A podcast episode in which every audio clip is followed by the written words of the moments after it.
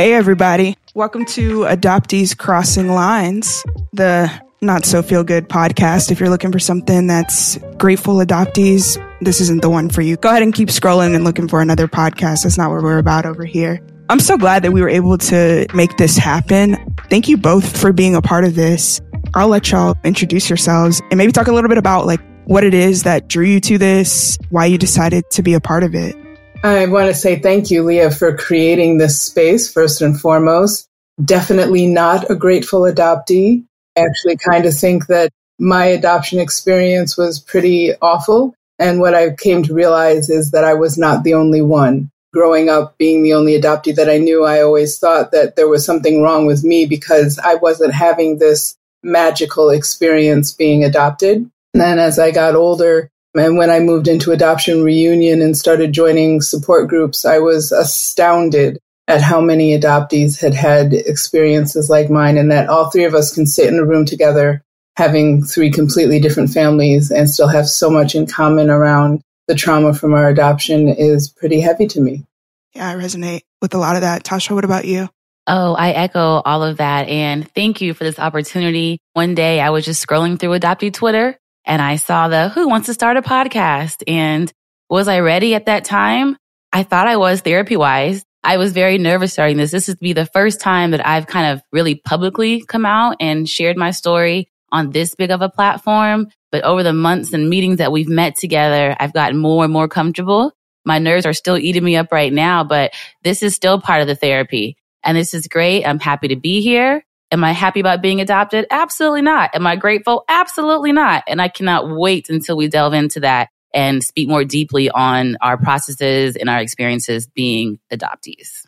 Most definitely. Yeah. I'm really excited that I met and found both of y'all. I was halfway kidding when I put the tweet out there about who wants to start an adoptee podcast. It's something that I've always wanted to do, but I didn't know what it looked like. And I knew I didn't want to do it by myself. I wanted to bring in other folks. So again, super grateful that I was able to connect with y'all and that you decided to come on this crazy journey with me and we'll see what becomes of it. But so far we've seen quite a bit of interest in folks wanting to hear about this. Like we're not the only ones out there who have this experience. And I think that's the interesting thing about adoption is that it's a shared experience, but it's also a really unique experience. Like none of our stories are going to be the same. Now I just want to take some time to introduce myself and allow my co-hosts to introduce themselves as well. My name's Lia. I am a black same race domestic adoptee. I was not adopted at birth. I actually spent time in foster care before I was adopted. So I have the unique privilege and perspective of having experience within the foster care system and experience as an adoptee. And for me, the whole reason that I kind of came into the picture is that my adoptive parents struggled with infertility. They had a child and lost the child and decided that they didn't want to experience that. And so they decided to look into adoption. And then I came into the picture after kind of bouncing around in different foster homes and things like that. I live in Orlando and my foster mom lived in Orlando up until recently. She passed away. She fostered over like 300 plus kids. She really was an incredible incredible woman. Shout out to Miss Loretta. I miss her very dearly. That's a little bit about my adoption and kind of my experience. I also have a sister who is my adoptive parents' biological child. So I grew up with her and I have bio siblings that I met that we'll get into later on down the line. This is just a teaser. Don't want to give it all away. I'll let Noelle introduce herself next. Thank you so much. So I am Dr. Noelle Chaddock, and I am a transracial adoptee. So I am a Black American, and I was adopted by a white family, which meant that I lived in a situation where I didn't see other Black people until I was in middle to high school and still didn't have deep relationships with people of color well into my 30s. My adoptive family my adoptive parents divorced when I was three. That plays a really big role in the trauma that I talk about in my adoption. I was raised by an adoptive mother who was mentally ill. I was raised with her biological daughter and then two boys who were also adopted, who were substantially younger, 13 and 20 years younger than me. I spent the first four to five months of my life somewhere. We don't actually know where. We think Catholic Charities, but there is no documentation or history as to where I was before my adoptive parents picked me up. And so I have met my biological mother, and my biological father is dead. Thank you, Noelle. I will pass it off to Tosha. All right. Hello, everyone. Again, my name is Tosha. I am a same race African American domestic adoptee. I was adopted at birth due to fertility issues. I also have siblings. I have a brother ahead of me and three below me. I am, you can say in, reunion, I have not met them physically yet. Plan to do that next year, get into more of that later. I grew up not knowing a whole lot of adoptees. I knew a brother and sister pair, and that was about it. I was told very early, between like six and eight. I cannot remember the exact age. It was young. It's a bit of a blur. And I just kind of internalized the word being that young, not really knowing quite what that meant. I was told I was given up because my brother ahead of me had some health issues and concerns. Come to find out that wasn't the case. As with being an adoptee, a lot of information doesn't come out clear over time, people forget things. My bio mother is unfortunately on drugs and there's very few moments of when she's able to provide information. I have spoken with her. I have not met her. I have not heard any word if she's still here or not. I have no clue. I do speak with my bio dad from time to time. That's relationship that was completely unexpected. So I'll delve into that more as well. But for the most part, that is my experience. I do speak to, I call them my parents my adoptive parents that has its challenges being an adoptee, being out the fog. But I guess that's all I share right now. We have so much that goes into our experiences. And as you all heard, we are three different people that are adoptees that have completely total different experiences. I have actually yet to meet anyone with an identical experience. So with that, I'll hand it back off to you, Lia. Yeah, you brought up some really good points that I actually want to touch on some more. So you talked about coming out of the fog and you talked a little bit about secrecy. So for our listeners who don't know what coming out of the fog is, it's essentially this experience where you start to realize that maybe you're not so grateful that you were adopted and you start to become very disillusioned and you start to really explore what adoption looks like for you and not from this perspective of what society and what the world wants it to be, right? Because so much of what we see about adoption is it's this beautiful thing and you have your forever family, but then they don't talk about how they rehome folks. I remember I read an article a couple of years ago about this little boy. I believe he was of Asian descent and he got adopted by this white family. I think he had some intellectual disabilities and they decided that that was too much for them for whatever reason. And they decided to rehome him. I hate that that happens. I hate that that happens and I hate that those stories aren't told because it happens more often than we realize. So I want to talk more about what each of our experiences looked like coming out of the fog. So for me, I think I kind of was always on the fence, like once I kind of got into adulthood, but I think sort of what Tosha alluded to earlier, I just didn't speak very publicly about it. I spoke to like my friends and things like that, folks that I was close with. But to do something like this is very like, you know, it's very open. It's very vulnerable. You don't know what kind of responses you're going to get. And so I don't think I really got to that point until like 2019, 2020. And I think 2020 really revved it up. It had a lot to do with the pandemic. I think we had so much time, especially at the beginning of the pandemic when we were in lockdown. We had so much time to just think. And I remember looking for community and when I started to look for community, what I found was there were so many spaces for adoptive parents, but there just weren't spaces for adoptees. So I started looking on Facebook and I ended up finding some groups. And then I learned about coming out of the fog. I had never heard of it and started to meet other folks, started to make community in that way. And then eventually found community on Twitter, you know? And so that's kind of like what my coming out of the fog experience. And I think I just began to realize or started to feel like I was like a backup option, right? Because I feel like if infertility and if my brother had survived, I wouldn't be in the picture because a lot of people want to have kids of their own, right? And there are people who like say that they want to adopt outright, but a lot of people want to have kids of their own. And then when that doesn't work out, then they look to adoption. But I think a lot of times folks don't take the time they need to heal. And then that gets projected onto their adopted child. But yeah, I would love to hear more about each of y'all's experience with coming out of the fog. Wow, that all resonates with me so much. So I have an interesting relationship to the fog because I was a transracial adoptee, because I was black and my family was white. I always knew I was adopted and I always felt displaced. I always felt like I didn't belong to anyone. My adoptive parents also suffered from fertility issues and were pregnant with their daughter when they picked me up from the adoption agency. So I was raised with their daughter who is nine months younger than me. And we were often raised as if we were the same age, twins, until we got into probably fourth or fifth grade where the favoritism was just exponential, favoring her over me. The fog for me really was around thinking I had a bad adoption, that not all adoption was bad.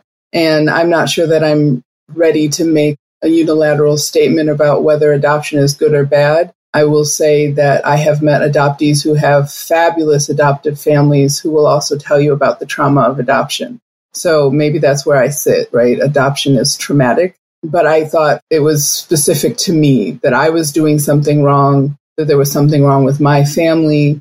And coming out of the fog was realizing that there were all of these other adoptees out there with wildly different experiences who also were talking about having similar occurrences in their lives, these feelings of displacement, these feelings of not being wanted, the way that we trauma bond and the like. So I, for the longest time, said I did not want to meet my biological family. I had it in my head that my biological mother was a bad person, that she had given me up and that she did not want me. And I'm still working through her story. So I'm not saying that that is or is not true, but part of the adoption fog was that I was not supposed to want her. I was not supposed to have this deep desire to know who my mother was. And I did, so I felt guilty. So coming out of the fog was about giving myself permission to go on the reunion journey, find my biological relatives and build relationships with them and that that was my right to do that. And I'm thankful to the adoptee community for getting me to a place where I could allow myself the things I needed to heal. Oh, so many shared experiences in that. Oh, goodness. My coming out of the fog is more so reclaiming my own life. I looked at adoption as transactional. I don't know why, but I did. Like I was a product. They purchased me. I had to be perfect. So me being in the fog was me being patty perfection at all times, being scared to mess up. That was from grades to behavior to being a yes person, all of that. So when I came out of the fog, I just started doing more research and letting go of the guilt of that because I felt bad because the secrecy of adoption. Who actually knew in the family? Can I talk to them about it? So coming out of the fog is my freedom to choose myself and to learn about my history and to talk more freely about adoption, to challenge thoughts about it, all the positives. You're a gift. You are the chosen one. Literally being given books saying God made you special and things of that nature. I call it a bit of brainwashing, if you will, because when you're kind of in that coming out of the fog, it can be very conflicting, it can be very confusing when you identified as this for so long. Like I was raised as an only child, but always knew I had an older brother. That is so confusing. And then having more siblings later. And like Noelle said, some of the different feelings with siblings and you as well, Lia, the fact that we all have siblings and then feeling like, well, I was the only one adopted in mine. Everyone else, my dad took care of my older brother, my three sisters, they were in and out of foster care, but I always felt, why me? So when I got out the fog, I was able to see clearly, let go of some of those feelings. Yes, I'm still working through those feelings and it's grateful to be on the other side. Have I made up my opinions about how I feel about adoption? No, I'm still there. Sometimes it's based on a mood, what's happening. I don't have a solution. I don't think adoptees are the ones to have to make up that solution. I don't know where to go with all of that most of the time, but coming out of the fog, it was literally a weight lifted, being able to free myself and not feel guilty to want to know more about myself. Yeah, I resonated with so much of what both of y'all said. Thank you so much for just sharing more of that. There's a lot of common misconceptions about adoption or myths, and I get really tired of hearing them. One of the most common ones that I hear is that people think that all adoptees are orphans, that they just don't have parents. I happen to be an orphan. Both of my biological parents are dead, but as both of you shared, both of your adoptive parents aren't dead. So what are some of the other myths or misconceptions that y'all have heard or that you're tired of hearing? Like, why do you think that these things exist?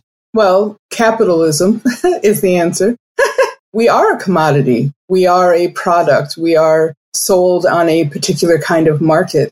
And the biggest myth for me that feeds into that being marketable, right, is this idea of being grateful, that we should be grateful that someone wanted us. In some of our stories, they didn't actually want us. They wanted a baby. They probably wanted their own baby and they got us instead. And for many of us, we never fit. And so there is nothing to be grateful for. But I was told my entire life that I should be grateful somebody wanted me. And I think that that is a terrible, terrible thing to tell a child. I agree. And it is capitalism. And I've been stuck on that for a very long time. Part of the coming out of the fog is taking that aspect and looking at it that way, that it is transactional. They did go somewhere. Money was involved. And that's what leads to wanting to be perfect. So it's sold that way. They go to adoption agency. You're going to get this great baby. And that right there, they forget that we grow up to become children, young adults, and adults you know, when it's your biological child, I guess maybe you don't think you have that option. But going back to what Lia said, you know, you get a baby and it doesn't turn out the way you want it to, and that whole rehoming thing, which is terrible. But yeah, they've wrapped this bow around adoption. And I think that also is to help adoptive parents or prospective parents to make them not feel any type of way, to give them a little bit of a savior complex. This is a good thing that you're doing, even if they have any preconceived notions since the adoption agency is the seller, they have to sell the product and make it all nice and in a bow and all that. That's what also leads to open, closed, semi open. We can get into all that stuff later, but there's just so much there. And growing up and having to be that perfect product takes a lot of layers letting that stuff go. I spent a good portion of my childhood, I'd say in elementary school, being terrified because the person that I was raised with their daughter would tell me whenever she was mad at me that she was going to get my receipts and give me back. And what I realized when I was coming out of the fog was as they actually had receipts. There are receipts. Money exchanges hands for us. I kind of always thought of that as a threat and I always thought she was being mean. But when I realized that there are actual receipts somewhere, it's heartbreaking. It is. I definitely thought that if I acted up, that I would be sent back because I came from adoption agency. So I was like, oh, well, if I'm not perfect, they'll just send me back and just get another baby and try again or whatever they choose to do. But that pressure of being perfect and being fearful, like sometimes that fear was debilitating. Like you could feel it physically. Like I would be up late at night in school, making sure I had the best grades and all of that. And finally in college, I was able to let it go. I was able to accept a C. I was like an A and B student or straight A's because I had to be perfect. And I did not know when I expired. I did not know if I could ever be sent back at five, six, seven, eight, nine, a teenager. You don't know these things because you spend a lot of that up in your head and you make up things to cope or you make up things just to be like, okay, well, I don't have anyone else to talk to. So I must have to be perfect. And then you don't want to talk to them about it because you want to appear like you are a perfect product to them, that you have no damages, no malfunctions, no deformities, anything of that nature. Yeah. I think, Noelle, you brought this up about you don't know whether adoption is good or bad. You're sitting with that. But what you can say is that adoption is trauma. And I certainly agree with that. I think a lot of people miss the fact that adoption is literal separation from your biological family, right? Animals like puppies they can't be separated for a certain number of weeks, but a child can be born and taken away from their mother as soon as they come out of the womb. And for some reason, that's okay. That's acceptable, but you formed a bond with your mother. Like there was something that was there. And I think I wanted to ask y'all, do you think that it's possible for adoptive parents to actually form a bond with their adoptive children. You know, when babies are born naturally, they do skin to skin and all of that stuff. And there's just inherently a biological connection. Do you think that that's possible if you're adopted, if it's possible to truly form a connection? I have a lot of adoptive parents in my world, people that I love very much who have adopted children. And I have seen adoption done better than mine was. I will say that. So my adoption was done poorly. My adoptive life was tragic at best. And so not all adoptions look like that. What I will say is the more open I see folks be to the realities of trauma caused by adoption, the better bond they tend to have with their children. I think part of the reason my adoptive mother and I did not bond, aside from her severe mental health issues, is that I spent that four to five months swaddled in a crib somewhere with a bottle propped for me. So one of the stories she would tell is when they first got me, they could not hold me. So all she'd ever wanted was her own baby to hold and love. And she got a baby that could not be held. They would have to lay me on their lap and hold the bottle so that I was facing them. They couldn't hold me up in their arms. So I think hopefully gone are the days where we do that kind of damage to children. We see adoptive parents right there in the delivery room. So the babies are held right away. But the more open that they are to the realities of the trauma of adoption, which my adoptive mother was not, she did not want to hear about it. I would see a black woman in the street and I'd say, Is that my mother? And I can remember her having some very strong reactions to my need for my biological mother. I would say, in my experience, I think they did a pretty decent job on their end. Might be a factor that my dad was also adopted. So maybe that helped. I'm not sure. What I can tell you is that I always felt out of place. Always. I can be in a room full of a million people and I'm going to feel lonely because I always knew that I was adopted. So wherever I was, I'm like, I really shouldn't be here. Had I not been adopted, I would not be here. So I think they tried from the outside. Nobody would know. That could have been some secrecy layers there as well. I'm not sure. My parents were in the military, so no one in the family would have known. They would have never seen her pregnant. We were always away. In fact, we left the country six months after I was born. My dad left first, so that left me and my mother time to bond. There's still a lot of unanswered questions, questions I just haven't gotten ready to ask them. So I don't even know how soon they got me out of the hospital. I know it's adopted at birth. I don't know when exactly they picked me up, whether it's from the hospital, whether I was dropped off, just haven't gone there yet. But because everyone is different, I would like to believe, and also from what you guys have shared, that there are some experiences where the bonding is good and they do try because they know that skin to skin stuff, you know, all of that things. But back when we were adopted, I'm not sure how that worked. I know I cried a lot. I was told that. They thought I was colicky at one time. I wouldn't eat the bottle. They took me to the doctor. They didn't find anything wrong with me. Probably should have said I was adopted. and they just said her weight is fine. Eventually she'll start drinking the milk. So I had nutrition issues going on. Maybe that was my body's reaction to the separation. Because as you said, Lia, we are in their stomachs for nine months or, you know, could be eight months and some change if there's any issues, but there is bonding. They're talking to us. We're in there. They're rubbing stomachs. They bond. So we feel that separation and coming out of them, going to someone else, that separation, I don't care what the adoptive parents try to do. I think it's felt. And that is where some of the initial trauma starts. So again, it depends on the adoptive parents. Yeah, most certainly. I think I never really was able to really bond with my mom for reasons that we'll kind of get into later, but there were some additional traumas that just made it so difficult. And even now I am no contact with my adoptive mom. That was really tough to do, right? Because my bio mom is no longer here. My bio mom died when she was 28 years old. I'm 28 for context. And even that is like hard to sit with sometimes.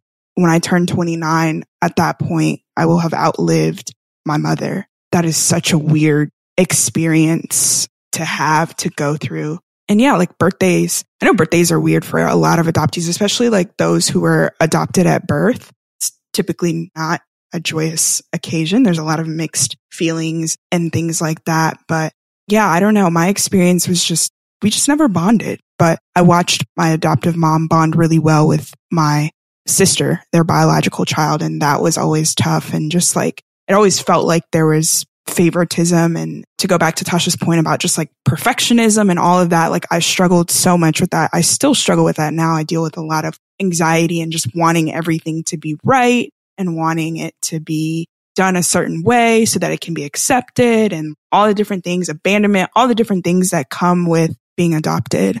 What are some things that you're hoping to get out of this podcast? Who are you hoping this reaches? What are you hoping this podcast does for folks? I hope this reaches adoptees, adoptive parents, bio parent, and anyone who's ever had an interest. I simply asked some of my close friends what they knew about adoption they only know my experience. They don't know the different types and the little intricate parts about it, the process, things like that. I also hope to get out of this just growing in the community. I hope to get to a point where, yes, we're sharing our experiences, but also learning things and growing in the community, learning about some activism and getting into like the different laws and just how it's different in different states and even across the pond in the Twitter adoptee community, there's a heavy UK presence. It's just interesting that as Americans, we have experience. All races are going to have different experiences, but the different laws and the barriers to getting information and things like that. So my goal with this podcast is just to get more word about adoption out there because I saw on Twitter where someone's like, Oh, I wish I was adopted. Things like that. I want to get rid of comments like that. I want to get rid of feeling like we have to be grateful for our experiences and I want to get rid of the notion that adoption is a good thing. Yeah, I mean, adoption might be a necessary thing, but I don't know that it's a good thing, right? Something tragic has happened if someone is being adopted, and I think it should be addressed in that way. I want this to reach everybody. I want people to start understanding what adoption is. So I went to Woman King yesterday, and, you know, I'm sitting there watching this movie, Strong Black Women, and don't you know, in the middle of it is an adoptee storyline. Nobody warns us about this crap ever. And it was a woman who had been raped who gave up the baby at birth. And then they were reunited by accident. And the number of times that that has happened in a movie or a book, and no one ever thinks that that's going to have some sort of concussive result in somebody's life. I mean, I was just stunned out of the film. I could not get back in the film because it became about that mother and daughter for me. I would like everybody to listen to our podcast. I'd like everybody to get to a place where they were better stewards for adoptees. We have this entire population of people who do not have the same rights as other people in the United States. So I'm old enough to be a closed adoption fully closed adoption. So I know my biological mother and I still do not have the right to my original birth certificate. But anywhere in the country, if you tried to go somewhere without a birth certificate, you couldn't do it. But for adoptees, it's okay for us to have a forged instrument. So things like that. I want people to be more aware. I want people to be more careful, like Tosha's suggesting when they make jokes about, oh, well, I'm just going to give him up for adoption or I'm going to sell him. What are you saying? Let's stop doing that. Yeah. Similar to Noelle, I'm hoping that this reaches everyone. I think that folks need to know more about adoption, what the experience is like so that we can dispel some of these myths, talk about our experiences and the parts that are often looked over, the parts that aren't so commercialized or marketed, things like that. I'm also hoping to build a community because I think there are a lot of adoptees out there who are seeking community, but don't know where to look because again, it's so capitalism and it's just so commercialized, commodified and marketed to adoptive parents because they're the ones who have the money. So I'm hoping to create a space for us by us, really to just have a safe space where we can come together and be our authentic selves and not have to worry about being harmed or things like that. So I'm really excited to see where this podcast goes and as we continue to grow and build to see what becomes of it. I know we all have big dreams, plans, and, and visions for what this is going to become and absolutely believe that they will all come to pass. But before we sign off here, I want to encourage y'all to follow us on our social media platforms. So we're on Twitter at Adoptees Crossing. We're on Instagram at Adoptees Crossing Lines and we're on TikTok as Adoptees Crossing Lines as well. So be sure to follow us there. Be sure to share our content. Like we are hoping to do an episode every two weeks or twice a month. So be on the lookout for that. We'll be on all major streaming platforms that you can think of. Shout out to Shure for these mics, y'all. I know y'all hear this sound. So we're really enjoying using these mics in their product. And shout out to Riverside FM. That's what we're using to record our podcast. And shout out to Buzzsprout, their distribution platform. Thanks so much to all the folks who are involved with recording this podcast.